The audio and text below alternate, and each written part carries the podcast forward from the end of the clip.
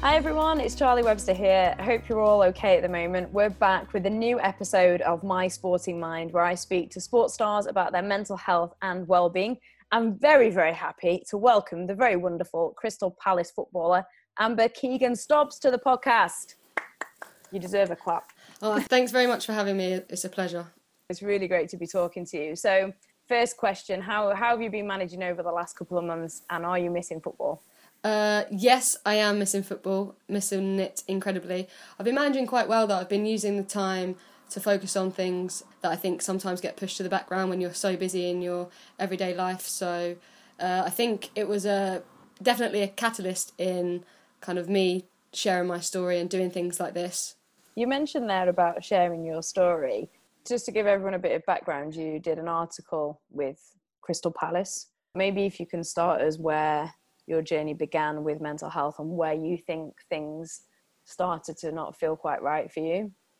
Um, yeah, I think that it was something that was always in the background of me as a person. I think that I'm a person that gets nervous quite a lot, um, and realizing that as a kid, you know, when you're nervous for a game, it's is it realizing the difference between is it nerves or is it going a bit beyond your control now and and things like that. And some of my behaviors from a kid, I was always like, I want to make it. I want to make it pro. You know, like we had chats at Arsenal when I was a kid. From someone from England came in and said, you know, what you can and what you should be fueling your body with. And I came home and was like, Mum and Dad, I'm going to make it pro. Um, no, we'll not be eating any of that. Like, you know, my parents were getting takeaways, and I was like, no, I'm going to cook myself dinner. And they're like, who's this 12 year old that's in our house? like, come on.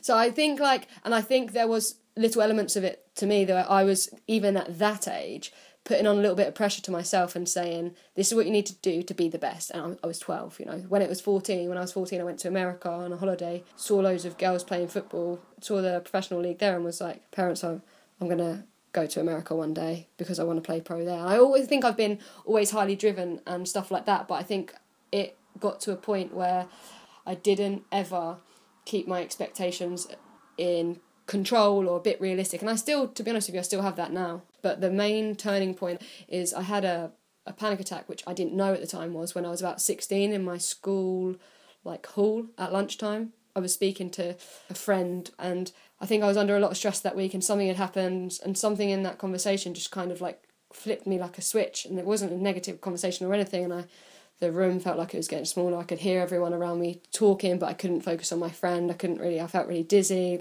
chest was tight, all those sort of things. And then nothing happened for 2 years. When you had that panic attack, did you understand it was a panic attack? What was the reaction after, or did it just pass and you carried on and nobody said anything? No, I I just kind of tried to breathe it out. I think I dropped a tear or two and was like, "Well, that was weird. What was that?" Like, ah, you know, that was a weird dizzy spell, or, or like, okay, I didn't tell a soul because I didn't think anything of it. And the panic attacks didn't happen for a while after that, and it's only with my experience recently that I've realised that was what that was, and what now I'm 27 and I was 15 or 16 at the time, so it's a long time to kind of connect the two. I remember having a similar feeling when I was 21, like a really bad panic attack. At the time, it was over a breakup of a relationship, and that was the one of the worst ones I've had ever. And when I was 17, I got injured and couldn't finish the rest of my season. Made me very anxious and made me really down. And unfortunately, I got injured every year, season-ending injuries. Nothing too serious, but mentally for me, it, it, they were the worst things in the world at the time, and I didn't take them too well. And then it progressed on to trying to walk through my bedroom by myself in, in a host family in America and being frozen on the floor for could have been two hours of, of a panic of a I just froze. Nothing could happen. I was having a panic attack. I didn't tell anyone. And I got into the mentality of, okay, brush that off your shoulder, go downstairs. That's happened. Put it put it behind you. Not guys. I don't know what's just happened. I don't feel well. It was a it was a kind of a keep it a secret thing, and uh, and it's only recently that I've realised how dangerous that that can be for someone to do. And there's so many things I want to pick up about what you just said, Amber. But I wondered if you could describe a bit more, if you feel okay to, what it felt like for you when you did have the one where you, a big panic attack when you were 21, but also when you said you were I can just picture it like frozen on the floor in your bedroom. Can you describe maybe the, the what was going on in your head, some more of the the feelings or the physical reactions in case anybody yeah. can relate at one point I was getting to having five or six a day and I think there's they come in different ways so I've had things where I'm at a restaurant and I can't choose what meal I'm going to pick off the menu and that triggers me and and you know them sort of ones. I've had ones like you said the one that I think was the one where I froze in my bedroom. I was just I was walking to my bed feeling a little bit like emotional at the time. And then yeah I just I did sort of just collapse to the floor. Um, and it was a thing of I couldn't move and I, I couldn't like even move my face if that makes sense this is the drastic side of the, the one. I couldn't move my face I couldn't breathe I was getting really dizzy and I felt like I was going in and out of it and even my vision was going and, and at some points you're it's almost like you're just trying to breathe through a straw. Just your mouth just your you know your nose is kind of you pinch your nose you're breathing through a straw that sort of thing like is there any air getting in? And then you start panicking about that because your body starts panicking that it's not getting the oxygen or the air that you normally would get and you need it to survive. And it really goes into a, a thing of i guess your body's thinking i'm not surviving here and you just you just go with it. And um and i couldn't move i couldn't move at all. And and it was just i could like the the tears slowly rolling down the side. I can't move. I'm i'm stuck. And then to be honest with me there was a massive emotional hit because you are so drained from that that then it's you know, it's the panic attack in, in the freeze. I don't know how long that was to be honest. Like I said, I think I think a lot of time passed that I was there, and then more time passed because I was in a heap on the floor, sobbing. What was that? Okay, what should I do? Uh, no one in the world knows that I've even got mental health things, so I, I can't just text someone saying, "By the way, I think this just happened," and it was just it was just awful. That was a really drastic one of mine, and then I'd I wouldn't have the five or six I had a day weren't the same as that some of them were smaller, some of them, but it's just a it's a really draining and, and a struggle. And uh, I started eventually developing a bit of a um, like my my arm would start to twitch sometimes if I was in bed and I felt a bit nervous. And it be- sort of became like a, it, you know, there was real physical things that were happening, and then I started to think, okay, this is going to happen now, and I'm like shaking, and I'm my body's like really shaking, and then it was like it was the same thing again. So there's so many signs that there are to look out for. The ones I'd say is dizziness, short of breath, tight feeling in your chest. Sometimes even your hearing, I think, can, in my experience, my hearing's kind of gone in and out. And ultimately, there's been panic attacks where I'm thinking, this is it. I am effectively going to die like this now. You know, is that it's gone that far? Like the one where I couldn't move. I'm thinking, no one. I haven't shouted anyone. No one's here. No one even knows. This is this is it, which is obviously really scary. Yeah, and your your physical body is reacting as if there is something really wrong and then that's obviously fuels it to your mind and then vice versa so you know it does there's a lot of people that do get their message to their brain that this is seriously dangerous and to the extreme where some people think they're having a heart attack and that yeah. they're going to die and it just shows like you said that all panic attacks can be really different even within one person like yourself or other people can have different experiences of it but it's your body reacting like you said it almost goes into fight and flight mode. Do you think there was a reason why you felt like you couldn't tell anybody? Was that just a, your natural way of being or was it almost a conscious choice? Because you said well i like who can i tell? Because nobody knows that i've i've got mental health problems or i've got a problem that i need to talk about. Yeah i think what had happened is case of probably denial in the beginning. There's nothing wrong with me. This is okay. This is this is minor uh, I don't feel happy. I haven't felt happy for like with the injuries. It, it, was really really dark places to be honest. And looking down on paper, I know you, you can't be told to how to react to an injury, but now in the game, a lot of my teammates and stuff have gone through much worse injuries. You know, uh, ACL tears and stuff like that. I'd broke my collarbone. Uh, it took a bit longer because it was hanging on a thread, um, and unfortunately not not operated on. So it was it was a messy a messy comeback, and I was out for three three four months but the reactions in hindsight weren't that of and I'm not saying you can and you can't get as as down or, or anything about it. You can do that as you want. But they were they were really severe. Do you think it's because you put so much pressure on yourself about football that the injuries just gave you a message of this is everything I've set out to achieve and, and now look what's happening? Yeah, definitely. When I was younger I was trying to do everything by the book and I moved to America at the age of 17, and that was sort of it was the best decision ever. I don't think that's why this happened, but I think it made it easier for me to hide it because I'm away from my my loved ones, away from my family. Yes, I've I've I've made friends with the team, and I went with two two of my two friends, and they bec- they've become you know best friends for life and everything like that. And I've, I've made really good connections out there. But it was a bit easier to to wear that mask and hide it and the pressure that I put on myself. And obviously, when you when I was there, I was like, I've moved to America. I left Chelsea at the time, and and it was a big decision for me. And I, I'd gone away from home, and then when you can't play, and you're thinking, yes, I was there for the education, but as a as a naive teenager at the time, I was like, I am here because I've got that plan, right? I've got the plan to make it pro in America, and I had this catastrophizing way of thinking about things as well, which is another thing that it, I've eventually managed to work out of. Um, but it was it was the pressures I've put on myself. It was the pressures of this is new, this is happening. I haven't told anyone. There's no reason. There was no reason for me to keep it a secret other than the things I'd created in my head, not wanting to hurt those around me and not stuff like that. So I had the pressure of that, and also the added pressure of hiding had made it ten times worse. And then it almost fueled the self talk in your head that you just had to keep on hiding it, had to keep on hiding it. Um, you mentioned catastrophizing and said, "Oh, you you can deal, you can work through that now." Can you describe to us some of the things that you used to say in catastrophizing and how you've worked through that? So it's also known as like negative forecasting. Um, it's terrible to say, but I was like, "You've come here for football, and now what are you here for? And now you're useless to the team. Like, has the team wasted a scholarship on you, and you're letting you're letting your parents down because you've you've left them to play, and everyone wants to see you do well. You want to do well. You're off track for this thing that you this master plan that you have. I felt so much guilt for being injured. I mean, I broke my collarbone. I hadn't, you know, I hadn't done something. It wasn't, you know, I broke my collarbone on the pitch doing what I'm supposed to be doing. It was an accident, and it wasn't an injury that I don't think anyone brought on. um, but you still felt guilty about it. Felt so guilty because, ah, uh, like I'm letting my team down. I'm letting myself down massively. I'm off track. I'm letting the coach down because he's brought me all the way to America to play. All this sort of stuff, and then and then I felt useless because at that point in my life, my whole purpose was football.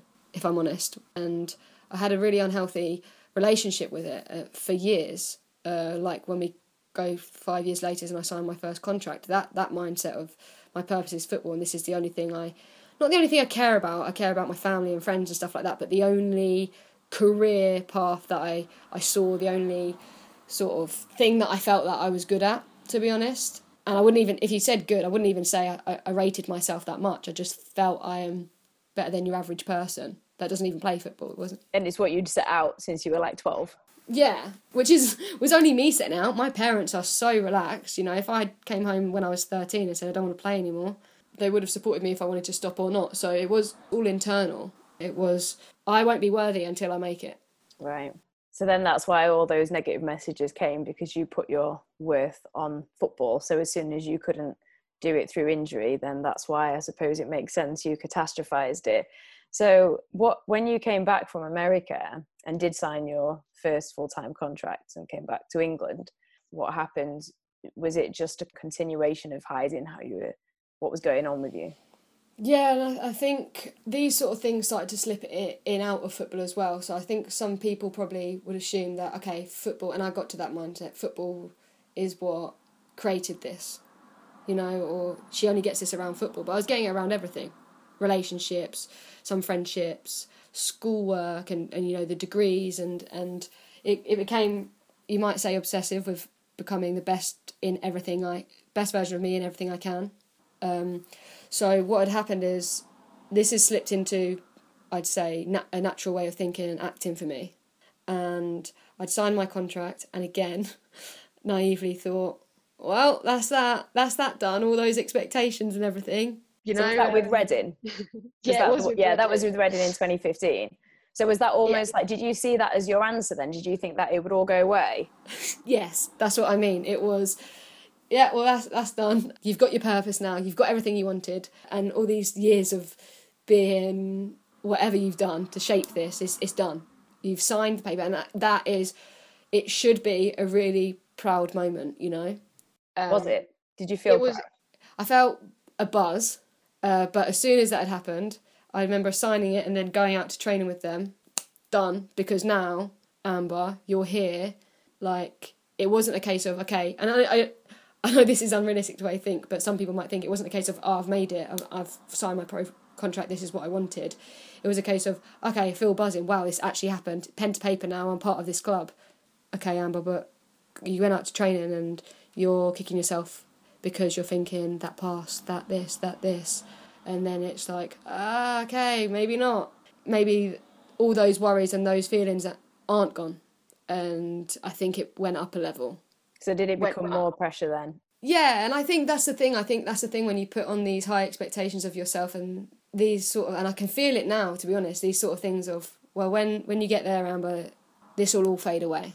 The the naivety behind that, the all the pressure's going to go. Like this is going to fix you, if that makes sense. I was picking things throughout this journey that were going to fix me. I've signed a pro contract, fixed, got no more worries. And then yeah, it became. I did enjoy it. I became a little bit, or, or not became. Sorry, I, I continued, if not worsened, to become the high pressures on myself and stuff like that. What I did wrong was think it's instantly going to happen, and it wasn't because I backed my own ability. It was more so this isn't is this not how it happens? The naivety of it, sort of thing. The the way, and, and I think I was. This is going to sound arrogant, but I was quite fortunate in the teams I'd played in. I, I'd never sort of really sat on the bench, and I didn't know how to cope with that and deal with that.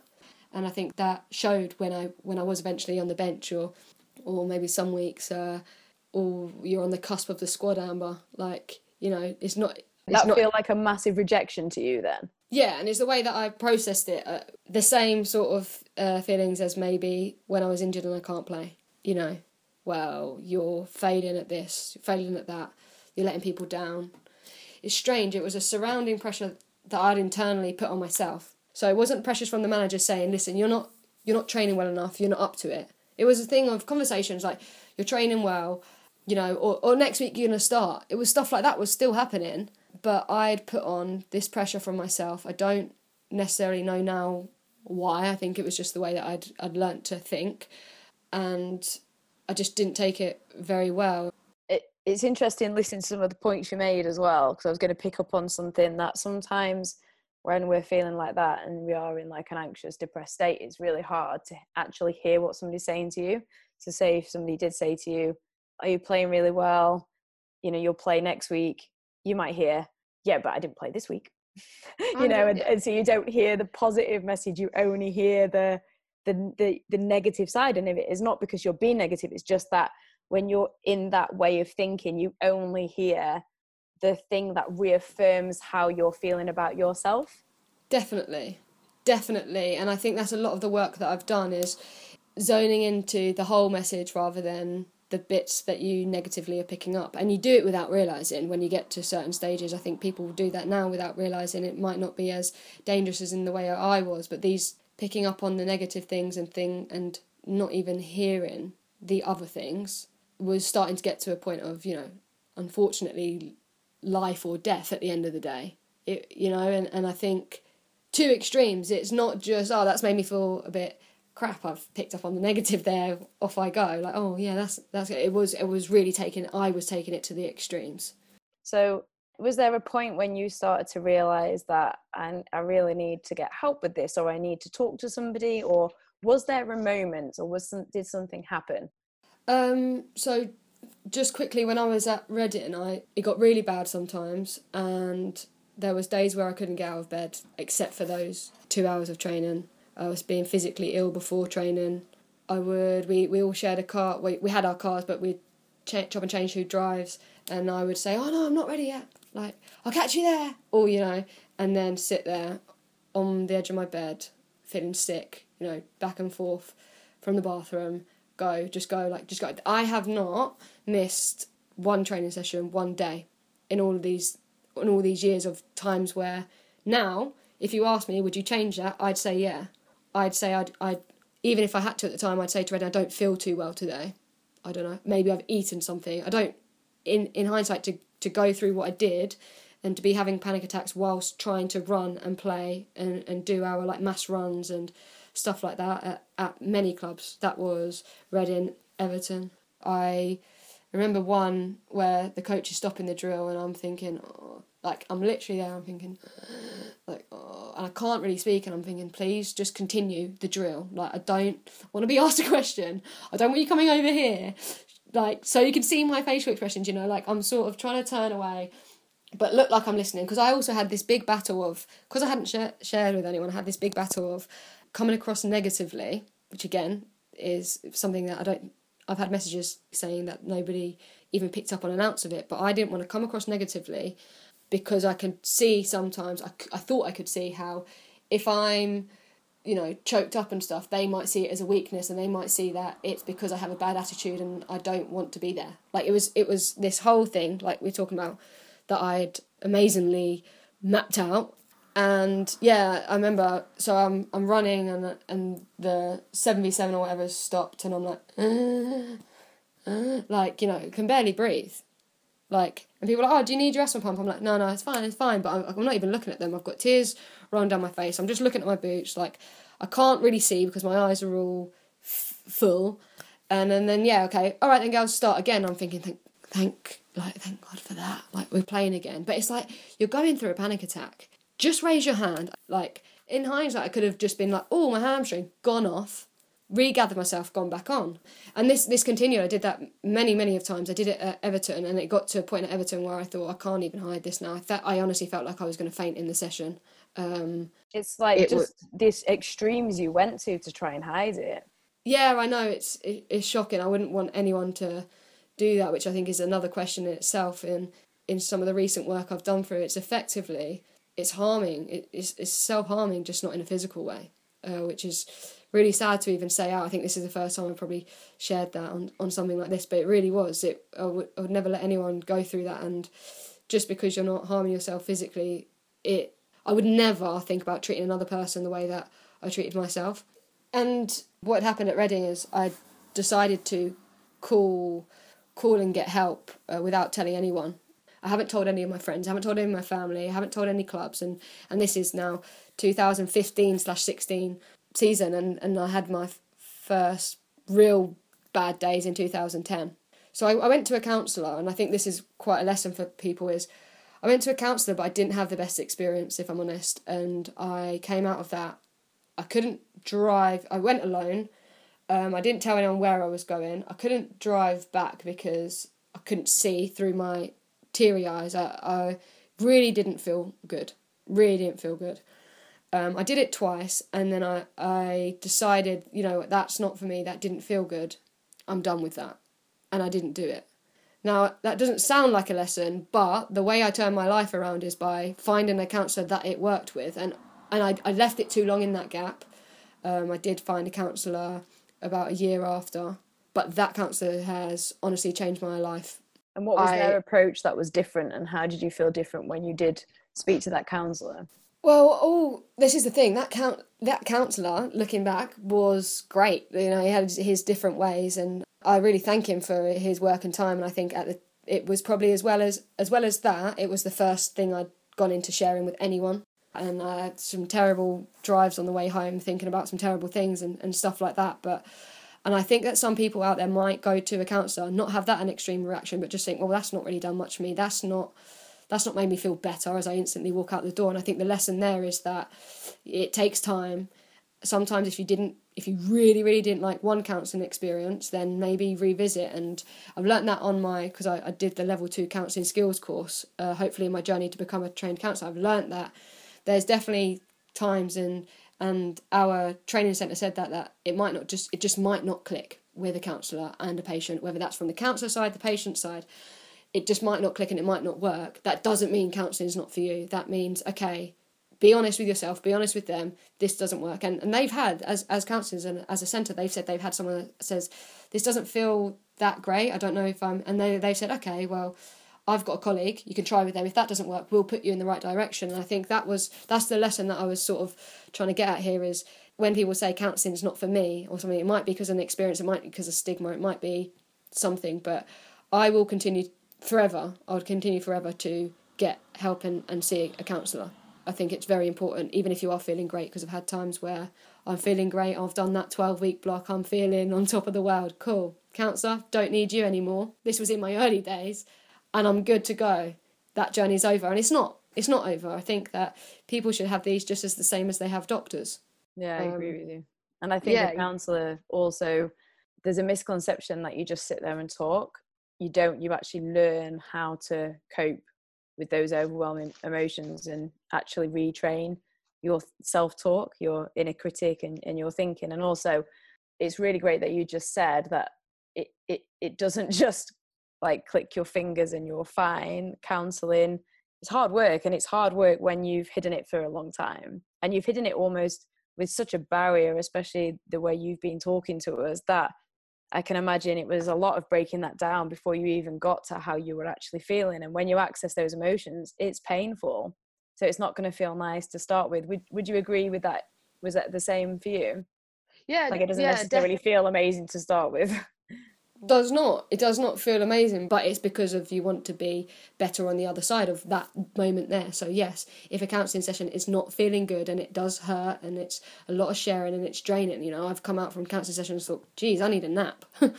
but it's not a case of, well, was that worth it? I don't feel good instantly now. It's a case of remember what the process is. It's not a quick turnaround, it's not a quick journey it can be helped in multiple ways. Like I've said plenty of times, I could have made mine a little bit shorter, and I'm still on that. I'm still in this. You know, some people probably see it as, ah, oh, she's completely healed and stuff like that. And even if I do feel on top of the world, it's I'm not going to stop working on it. Um, so just like anything, it's not the instant. You're not doing it for the instant. Uh, you're doing it for a release. Like there can be instant releases, but it's something that you need to continue to work through. And I think that that's that's that. and if you think about it, it makes complete logical sense because for so long you've behaved in a certain way and felt a certain way. So then, you know, you need a length of time to be able to work through that because you're so used to not sharing, you're so used to hiding things, you're so used to, like you said earlier, it being your normal. So then yeah. you have to almost retrain what your normal is and what your boundaries are and what you expect for yourself. So I'm going to just take take you back a moment to when you did join Everton. Was there like was there anything like did you start did you share with any friends or family at that time? Um I You're smiling. I am smiling because I'm thinking uh I'm just thinking of uh, to be honest I'm smiling in in the sense of the turnaround but it's it's in reflection as well of I've told you all these things were going on and when you hear it from someone else did you share did you tell anyone did you finally tell someone come on and it's uh it's a bit kind of it gives me that emotion of like oh yeah what were you thinking? Which isn't funny like it isn't but uh, i'm more smiling now in, in the when you hear it from someone else because all this time obviously i didn't share it with anyone didn't hear it back from someone else. It's a it's it is a bit of a relief of how how where i'm at now. So the the thing that changed my life again with another one is uh, and this time in a positive way is i i become a, an ambassador for a charity the guy, uh, I'm laughing because he's a really good friend of mine now, and he just said, "Oh, yeah, I think your story's really interesting and all this sort of stuff." And we started talking a little bit, and he said, "Right, I'm going to come to your Reading game." So I was like, "Perfect, yeah, cool. I'll meet you there. See you after." And and he'd sent me, you know, like the starter pack for what it means to be an ambassador, and I've spoken to him about Reading and playing time, and and I think I'd opened up to him about, yeah, I feel a bit stressed with it, and I feel like I've sort of failed, and he was like, "What?" Um, and he's a strength coach and he's worked in uh, elite rugby quite a lot as well, the guy that runs the charity. So he he sort of spoke, sat down and was like, right, I think you're being a bit harsh on yourself here, aren't you? And all this sort of stuff. And because of that, that conversation led into, yeah, no, but I think I do take it a bit too serious. And, and, and I never, I didn't say this, this, this, and this, and this. You know, and this is now, I think, 2016 or 17. I had said to him, oh, just to let you know, on an email, I said, just to let you know, I'm weighing up the decisions of where to play next and and I really wondered if I could talk to you about it. And this is someone that's come into my life in a short time, you know. I said, right, I think I need to take the Everton option. And he was like, okay. And I was like, I feel like I really need a fresh start as well because last year I, I didn't really feel great. I didn't say felt my mental health wasn't great because I didn't even put it to that. But I said, yeah, I felt quite anxious and, and down quite a bit. And he was like, okay. And then he, tried to probe, and I was like, no, that's fine. Anyway, I'm going off to Everton. And then he says, okay, stay in contact. We're working together and all that sort of stuff. And then once I came down, I said, yeah, I don't know how good it's going. Uh, these sort of things. He said, I had no idea you dealt with that last year. Like, you, you could you should have told someone or, or at least opened up. But I'm going to send you these things. Why don't you just have a read read of them? Like when, and I was at the train station at this point, going back up to to Everton and I'd got a message from him saying, I've just sent you some emails, why don't you read them, kid? I'm like, oh, okay, yeah, cool. Like, I've finally sort of told someone all this sort of stuff. And um, I um, was reading these things on the train as well because I, I wasn't sure what they were going to be. I just thought it would be some some tips and stuff like that. And these, it was a blog. It was online. They are they really just hit so many chords with me, and and I really was like in tears reading about this guy's story, and I'm thinking, cool. Tim sent me this guy's story, and cool, this is really deep. But I can actually relate to a lot of it. Wait, why am I getting? I'm getting upset over someone else's story, but I'm living a similar one. And I always think this person's amazing for putting it out there. And then I went to the, fourth because it was four kind of blogs, and all of it seemed anonymous at first, but then it was like, yeah, this is my story, da, da, da. and I, I scrolled down, and it was a, a picture of the physical hospital slip when this person had, I guess, some of their worst days, and it was actually my friend's name, and that hit me like nothing I'd sort of felt before. The I guess the connection that I'd had and, and the help that he had done. And yes, he'd put it online, but I, I from my experience, it's a bit different sharing it with people that you know because you it, it's a bit more personal. Um, and uh, that that was definitely the biggest turning point because I was like reading it like this person's incredible. They've put it in words. They're they're they've actually shared and and they're now in a better place. And then when it was my and I'd say now he's one of my best friends. When it was him, I even now I'm getting emotional about it. It it just sort of brought it all back to reality of wow, what you're going through is serious. You are however many days away from what's happening in this blog or, or not maybe not days, years, whoever knows, but if you don't do something now, then this is gonna end really badly. And I think I text him straight away being like, Oh my like wow, I'm on the train, this is amazing, I can't believe like but I still didn't know him as I do now. you know, I would have called him and been like, you um, so I was still trying to remain that professional sort of ambassador for his charity sort of thing. Um, and I went back up and I thought, no, no, no, this is and it just that moment has never left me because it was I'd say one of the biggest turning points in realizing that I am going through something extremely serious um, extremely serious. And it was a point of this person shared, and, and clearly I know them now. This blog from the like it wasn't I wasn't speaking to the same him in the same mindset. I've seen him as someone really strong, positive, all this sort of stuff. But he's he's gone through that. Maybe I can do that.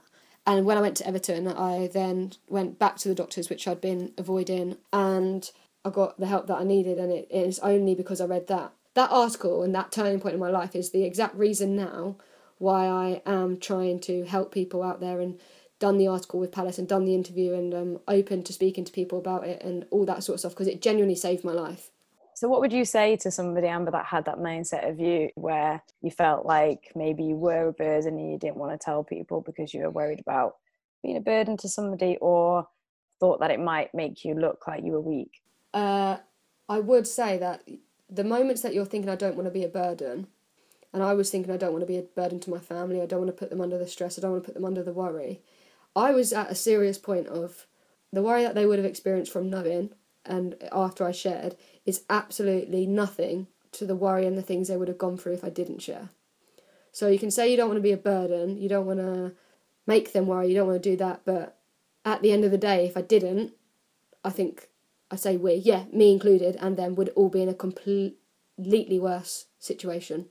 And that's the truth of it. That's the honest brutality of it is I spent so many years not wanting to burden people around me but i was effectively wasting my own resources and effectively i guess putting myself in an early grave if if i'm honest which is quite again shocking and, and real to say but by trying to protect those around you you are sort of forgetting about yourself now if my friend calls me with i, I say this to my friends someone will call me with a problem or, or get upset about something that some people will say is small. I don't think there's any small or big things to get upset about. I think if you're upset about something, you, you're you're allowed. And I've had friends call me with serious things, and I'm like, and they apologise at the end. I do the same. I can't help it. I apologise. I got into the way of thinking of sorry, I'm upset. Sorry, I'm upset. And my friend said, I'm really sorry. I'm. And I said to them, listen, if you called me because you had just buttered your toast and you dropped it and it landed buttered down, and you know toast was done for the day, and you called me crying, you would not be a burden You know, if you're calling me about something serious, you've I don't know, you've lost your job. You're not a burden. No one's ever a burden to me if they're sharing my feelings with me. But why did I think I was a massive burden? And I think it was because it was a serious thing.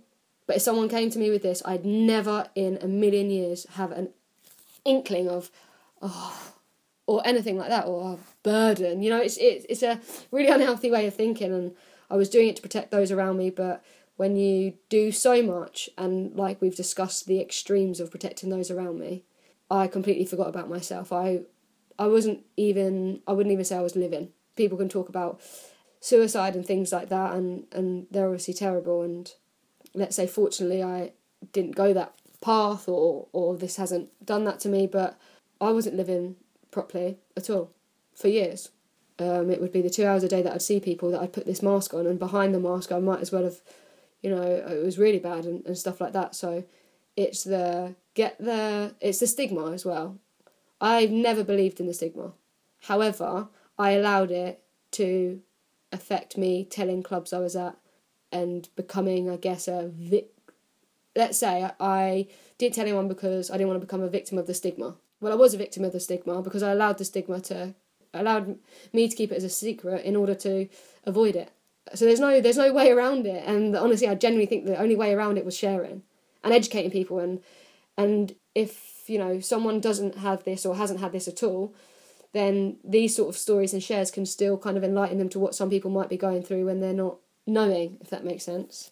And we all have emotions and mental health. So, Amber, how old are you? Do you mind me asking? How old are you now? No, not till 27. Right. So just so you know, you're doing amazing and you're only 27. Some people spend so much longer in this time. I mean, I didn't access I'm I'm 37 now and I didn't start to get any help until I was probably 32, 33. So, well done. I wanted Thank to say I knew you were 27, but I wanted you to say it because you you you haven't been in it for so long. I know it probably feels like it, but you have done so well to be able to reach out and to be able to go through that process and also the fact that you've done your level two counseling as well so before we finish um, have you got any coping mechanisms or things that you do to help people right now that are feeling like you have in the past and sometimes still do feel yeah i so I worked a lot with gratitude because, I, like I said, I was catastrophizing and getting into that mindset of focusing on the negatives. And it is tough. It was when I was at Everton, when I was at one of my worst. It was a case of I would focus and I'd write them down physically. I'd I'd write down three things that day. Um, it was supposed to be th- three things you're grateful for, or three things that you've enjoyed that day. And I mean, I was living down. You know, my thing of enjoying was eating a mini egg you know, like that was, and I mean, I love them. I'd probably write it down now, but I would really, really struggle to find three things that I'd enjoyed and, and liked that day. And I'd mix them with things I liked and things that I thought I I enjoyed. And doing that before bed every day, even if they were the same as the last day, but they were true, that was ending on a positive note. And I would try and fall asleep thinking of those things. It wasn't just write them down, close your book, go to bed, start thinking about everything else again. It was. Uh, it was that and then the other thing of the gratitude i think now i live my life i, I try and live my life to the to the best i can and that's not being the best me. That's you know enjoying things enjoying the moment and there's the one that a lot of people do about gratitude the morning when you when you get up from the bed and you you put your feet on the ground i i'd say to myself you know thanks for another day.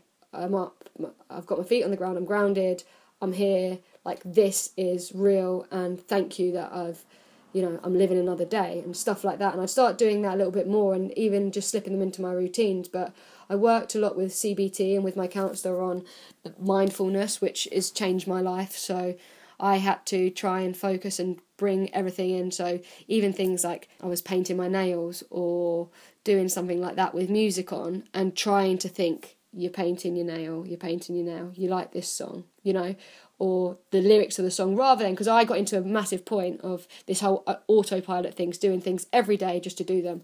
And it was painting a nail, it was taking some time to stretch and and just sort of go on walks and all about kind of being in that moment rather than always thinking everything. The best book I've read with that is The Guide to Mindfulness for the Frazzled Mind by Ruby Wax. That book sums up everything that I try to do and and it it worked for me. And I, and again, I'm saying this different things work for different people, but it was about for me changing that mindset, being thankful. Um, even on days where I thought, oh God, when is this going to end? To be honest with you, it was um, these three things were good today. We go again tomorrow. We find we do three more things that you like, and focusing on that sort of stuff, talking to people and being kind to yourself, which I think clearly I found very difficult, and it was it was it was I started to isolate myself, like I said, not getting in the car with my teammates, but it was a thing of just put yourself out there. Like if they are going for food, Amber, don't avoid go. You know, because I started getting to that and and be there and don't think about try not to think about anything else and just the mindfulness and and getting into routines and things like that was what what I suggest. And the support that I've got, and I hope that it shows people uh, that it is okay to share. I mean, I've been really overwhelmed with the positive messages, with the thank you messages. I mean, I don't, I won't take them as a thank you. You have nothing to thank me for. But hopefully, this can help people. They've said they've shared it with someone at work because they're not feeling great, and and uh, I know I'm starting to reflect now after reading yours where I am at, and, and I really hope, and that's the whole message that this sort of journey is about. And I'm actually thankful that I had that journey. People say, Would you change it? I'd speak to somebody a bit sooner. But because I didn't speak to somebody sooner, I feel now a little bit more equipped to understand why people won't share and to try and help people too and trying to use my own experiences to do the best I can with it. Well, I'm going to say thank you because you are doing something, you're sharing, you're opening yourself up, and you're telling your story, which I know will help so many people. So thanks for sharing, Amber. We really massively appreciate it. Um, can you give us your socials if anybody wants to contact you and drop you a note? Yes, of course. Um, on Twitter, my handle is at AK Stobbs, and on Instagram, it is at Amber Stobbs. Hopefully, that would work, and then if not, I guess they can find me through through Palace or, or something like that, and and uh, hopefully this this does something for someone. It will. Thank you. Thanks for your time, Amber. I hope you all found it helpful and really love listening to Amber's story because it was really powerful and definitely takes you on a journey. Thanks so much for listening. Don't forget if you are struggling and you can relate to what Amber was talking talking about, you can reach out. You can call 111, that's the NHS line. It's open 24 hours a day, seven days a week. That's obviously in England. You can also contact the Samaritans 116 123. If you don't feel like you can pick up the phone, you can also text shout. So all you need to do is text them on 85258 and just drop them a text message and they're open 24 7 as well. Thanks, Amber. Thanks for listening. No problem.